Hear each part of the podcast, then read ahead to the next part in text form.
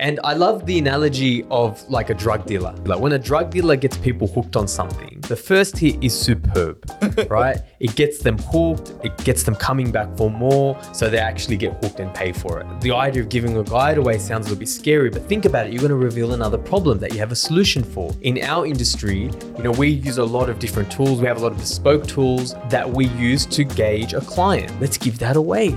If that gives you value, great. If you're not going to go to us because you can't afford us, you're not going to go to us anyway.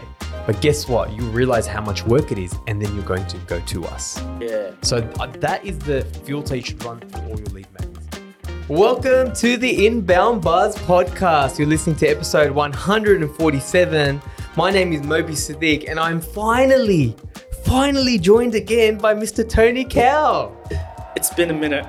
Man, we got to edit in some like celebrations or something, man. It's been a long time, Tony. It's good to be back, Mobes. And it's a new office. It's a new podcast room, man. It's amazing. Things are happening. Yeah. We upgraded. We're out of our old office into a bigger office. And like the last few shows, like we've had Elena, we've had Tasha. It's been really, really good. But I've missed you, man. It's so good to have you back. Thank you. I've missed my spot too. I'm glad. I mean, it has not been the same. I actually got you something. You don't know this. This is a surprise. Really? I got you some organic eggs. Thank you. We're talking about this. There we go. These are organic. That's why they look different. They all look like different shapes and sizes. But these, you'll have the best egg-based meal of your life. Fried, poached. It's soft edible, boiled. Right? Of course, man. Okay. These are from my chickens from home. They finally started laying. And I don't have a baby gift for you, but these are technically like, not babies, so... Kind of is, in a way. Yeah, you know what I mean? They're like baby eggs, so yeah, awesome. Thank you. Moby's proud of his chicken coop farm, so... Got 4 chickens. They're all firing now. We get like 20 eggs a week from 4 chickens. It's pretty amazing. But no, it's good to have you back, man. Cool, so let's get straight into it. We've got some cool ChatGPT news. I'll start with the first one. Image upload is available in ChatGPT. Now, this is pretty cool. So, Tony, you can see what's on my screen there. There is a funny... So, if you're listening along, amazing, great. If you want to watch, see, my beautiful beard and Tony's handsome face, then definitely check out redpandas.com.au/EP147, and you can see the video version and anything I'm sharing on screen. But what I'm sharing essentially, Tony, is a photo of Tasha. So Christine, who's our head of HubSpot and an AI nut, AI whiz, right, Tony? Yeah. 100%. She's always tinkering and at different level. Yeah, so shout out to you, Christine. We love your stuff. We love your work. But she uploaded this thing. So use this example, right? She uploaded a photo of Tasha, got squiggles on it, so like dollar signs and like those, you know, scribbled on sunglasses, a hat, and literally this is what you can do in ChatGPT now. She uploaded the image and asked ChatGPT what makes this image funny.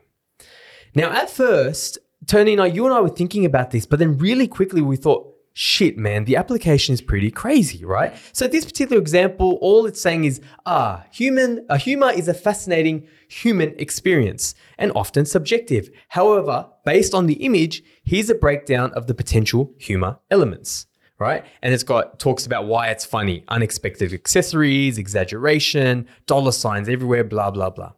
So I got to thinking, so I asked Christine, I'm like, Christine, like, what are some of the applications, right? And then she's like, here are some of my examples. And we started thinking. So the first one I want to share is, you know those signs, those traffic signs, Tony? Yeah. It's like there's 4 or 5 different signs and they all contradict each other. Yeah. You don't know when to park. So I'm talking about the parking signs. A guy called Peter Yang, I'm showing his tweet on the tweet X, whatever it's called now on my screen. I will never get a parker ticking again. He's got like literally 1, 2, 3, 4, 5, 6. There's 6 different no parking signs stacked on top of each other. And he tells ChatGPT, it's Wednesday at 4 p.m. Can I park at this spot right now? Tell me in one line. ChatGPT says, yes, you can park for free. You can park up to 1 hour starting at 4 p.m. It's crazy. So it interpreted all that and gave you an answer. It processed all the information. Then we started thinking more. We're like, okay, what else can it do? So this was really cool, right? So, Tony, explain the photo of her food, like what she did there. So, she took a photo of, I think, her lunch that day, Mopes. Yeah, and she's in Hong Kong, by the way. So, it was, I think, a restaurant somewhere. Whatever they're eating, noodles. But I don't know what it is. And she interprets it and she goes, what's in this photo? And like, I'm a foodie, Moby. I should be able to pick up food just like that. I don't know what that is. And it breaks it down exactly what the food is. A bowl of udon, green vegetables, mushrooms. But not only that, I think she takes it one step further and she asks, what's the recipe? This blew my mind. Because actually I was like, oh, Christine, like what about, because she did the food thing. I'm like, could you do a recipe? She's like, I'll give it a go. So she puts it in. It's like, so she goes back to the photo. Can you give me the recipe for everything in this photo? And it's like, certainly, udon noodles in broth, ingredients, instructions, vegetable tempura. That is insane, Tony. That's absolutely insane. I feel like this is going to wipe out like recipe.com and all those, websites out there about food. Dude, if you and I were creating a restaurant, we want to create the best Asian restaurant in Hornsby. Okay. We could just go to a bunch of restaurants. Like obviously you still need a chef, right? But we could literally go around taking photos of meals and then craft our own concoctions based on ChatGPT. That's insane. Yeah. Hey, that's interesting, Mob. So if I go to a Asian restaurant and I don't know what that food is and I take a photo, it can interpret it and tell me what I'm ordering. That's true. Food allergies. That's true. Yeah. I mean, a lot of foods, in Sydney, it's pretty easy, but if I'm traveling and like I can only eat halal food, I could do that. I just thought about that too. I could take a photo, upload it. Now, it might not be perfect. And I don't know if you should rely on it if you're allergic to nuts or something, right? So there's some, please, we're not condoning using ChatGPT for that. Waiver. But the point is, it's going to be a lot more accurate than you or I could be. That's for goddamn sure. Yeah, and it doesn't have to be food, right? We can try heaps of stuff, like what material your Nikes are. Is it real? Is it fake? Yeah, just at first you're like, okay, cool, this is great. It'll tell me why an image is funny. But interpreting information, giving you instructions, giving you directions, it's crazy. The next piece of news is also ChatGPT related and also courtesy of Christine. DALL-E 3, I think it sounds like a Pitbull song. DALL-E. I don't know. DALL-E 3, whatever, is now available as a ChatGPT plugin. So if you're familiar with Midjourney, DALL-E 3, it's one of those like image processing things, right? You can give a prompt, give an instruction, and it'll actually generate an image for you. Now, why I really like this, Tony, we've spoken about this on the show, how we love Midjourney, and we've actually banned stock photos because Midjourney is so evolved, you can actually create your own stock photos that like what, and I've spoken about this before, but I have to talk about this with you, Tony, because it's been so long, dude, Yeah. Like imagine you can say, give me a Caucasian man dressed in a suit on top of a castle or something. Mm. That man has never existed. Like maybe it has. Actually, I don't know how they come up with it, but there's a chance that that man has never been born, but AI has just created that face. Like, amazing. Isn't that amazing? Yeah. It blows the mind. 100%. Like all the copyright things out the door. We're not worrying about any violations or anything. Yeah, it's new footage that no one has seen. That's great for ads. Yeah, exactly. Now, I'm sure AI will get in trouble one day because it probably ripped off someone's face, but you're right. Like it's a lot less copyright than anything else would be. Yeah. But this is really, really cool. So again, I went off topic for a sec, but the point is DALL-E 3, it's like one of those tools, right? Like Midjourney.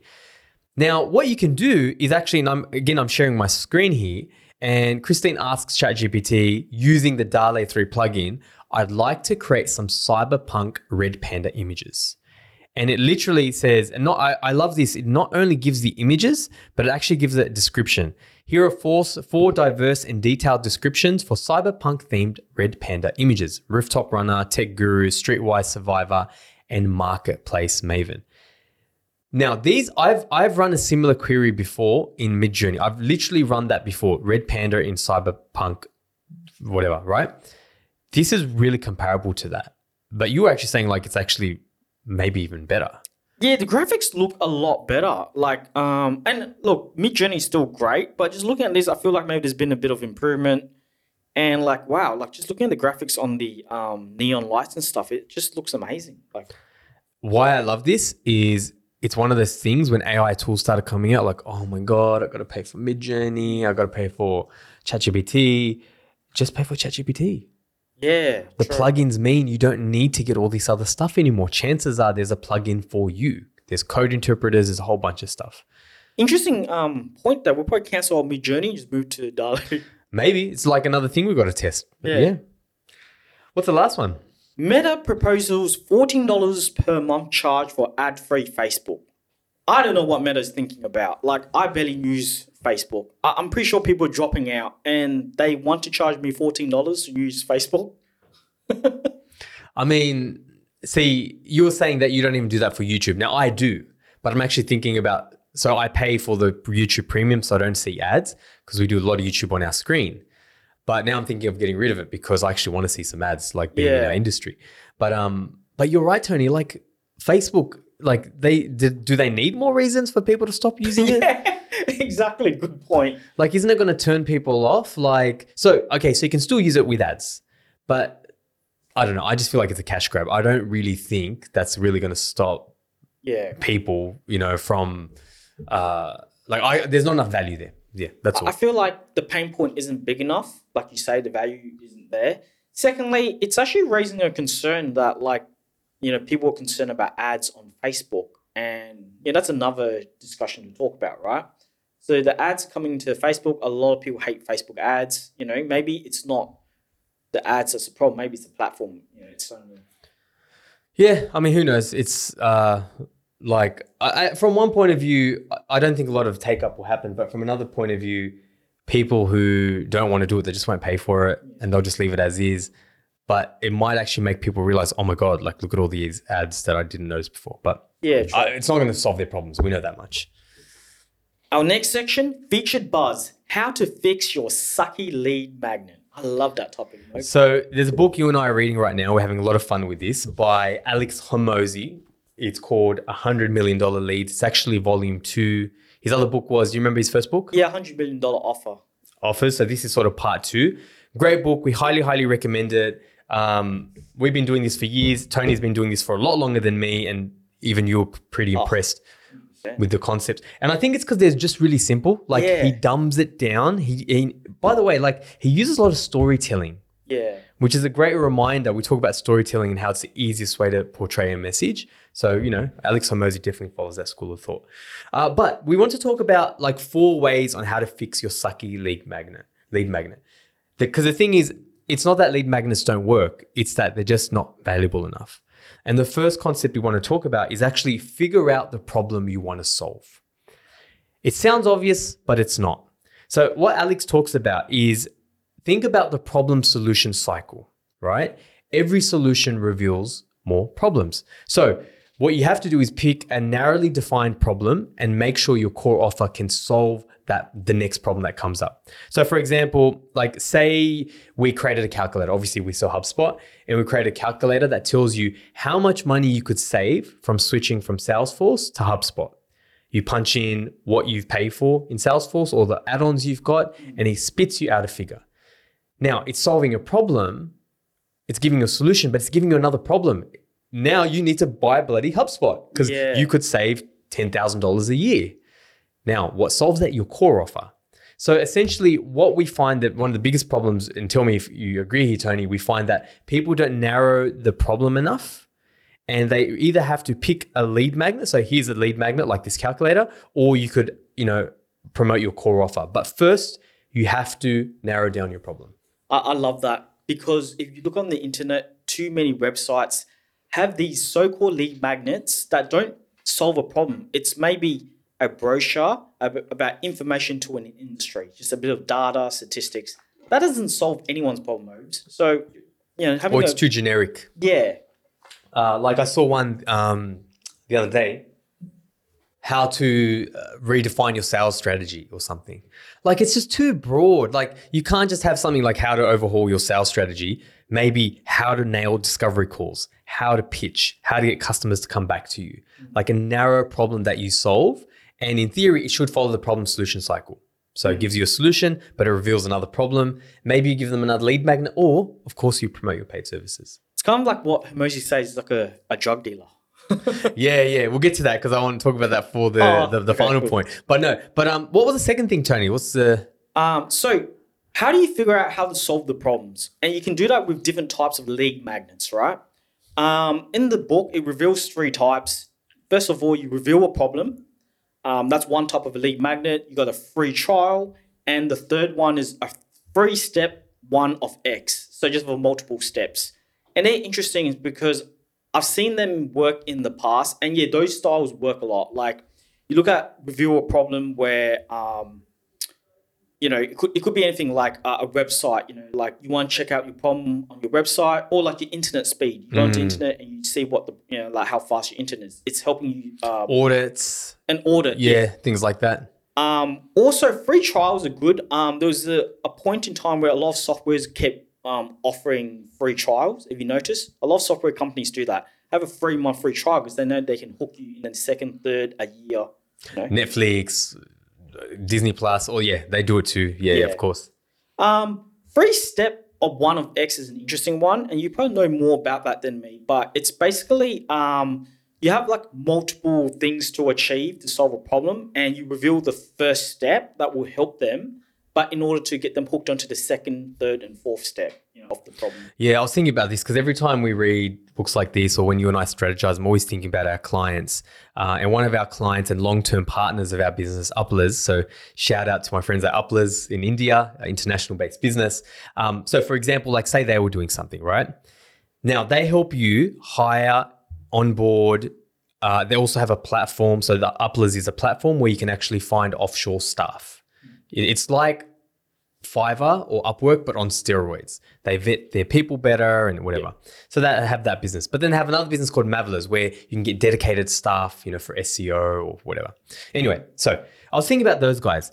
Like they could have step one of X, like how to hire the right offshore Indian talent, right? So how to actually hire them, how to find them. But what comes after hiring? Onboarding, right? So step one is how to hire, and this is the thing, it has to be so good, which I'm going to talk about in a second. It has to be a really, really good piece of content. There's step one. But now you still have another problem. Now, how are you going to onboard them? How are you going to retain them? How are you going to motivate them?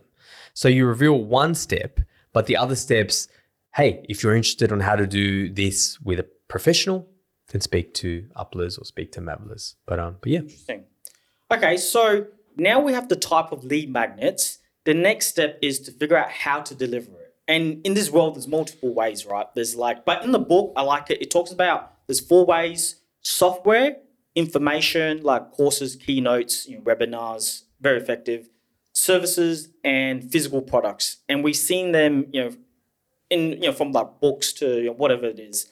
But you got an interesting point about software, Salesforce versus a HubSpot cost. Yeah, so I thought we could talk about an example. Like what I love that Alex Hormozi talks about, and I must admit, like we've got some really good ones and we've done some good ones for clients, but he's like, think of your lead magnet and do it in another way. It becomes another lead magnet. So for example, like you're saying, we could have that example I was talking about, like for the software category, Salesforce versus HubSpot cost calculator. But then take that same lead magnet and then use the other category, which is information. So Salesforce to HubSpot migration course, an online course or a webinar or something, right?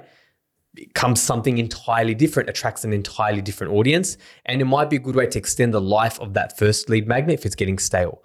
Third one, services, free Salesforce to HubSpot audit, where we'll audit you for free, your tech stack and whatever.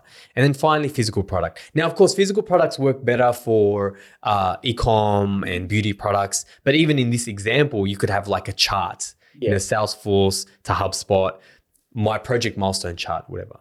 Yeah, interesting. I like that. So it's like, even though there's 4 ways, it's kind of targeting different parts of the industry, right? Different niches, different channels. It's very interesting how Hormozi talks about it. Different funnels, and it's still good enough that even if someone, that's why I love this, it's not repetitive.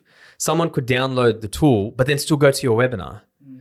You know what I mean? Or still watch your course. So I think it's, or still get the chart. It's great. Yeah. And our next point is.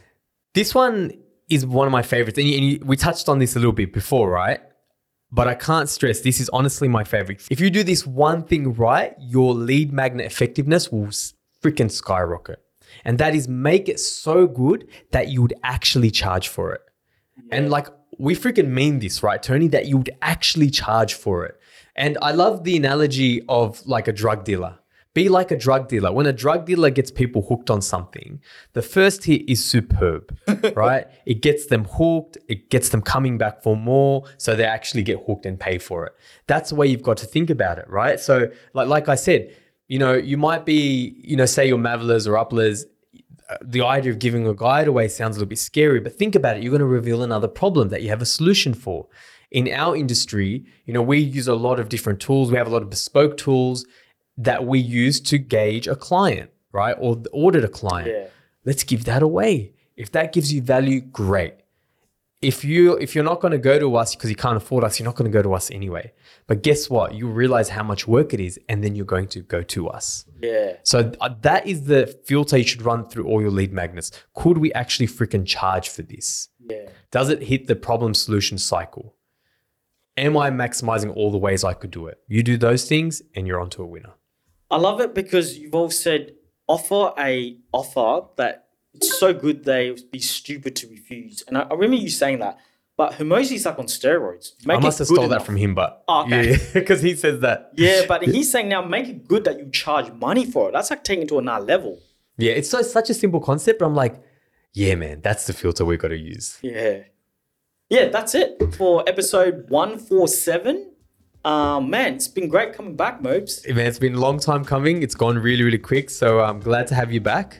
And guys, there is still a little bit of time left. I don't know when you're going to listen to this, but we do have our digital marketing, our sales and marketing conference on October 31st at Sydney Olympic Park. I have said this on previous shows. If you're a listener and you're in another country, because I know we do have those, email me moby at redpandas.com.au and I'll give you the recording for free if you can't make it to this country. If you're in this country, you should come because it'll be the best one-day investment of your Marcus life. Sheridan will be speaking, Moby will be speaking, and a few others will be speaking. It's going to be explosive. It's going to be bananas. Amazing.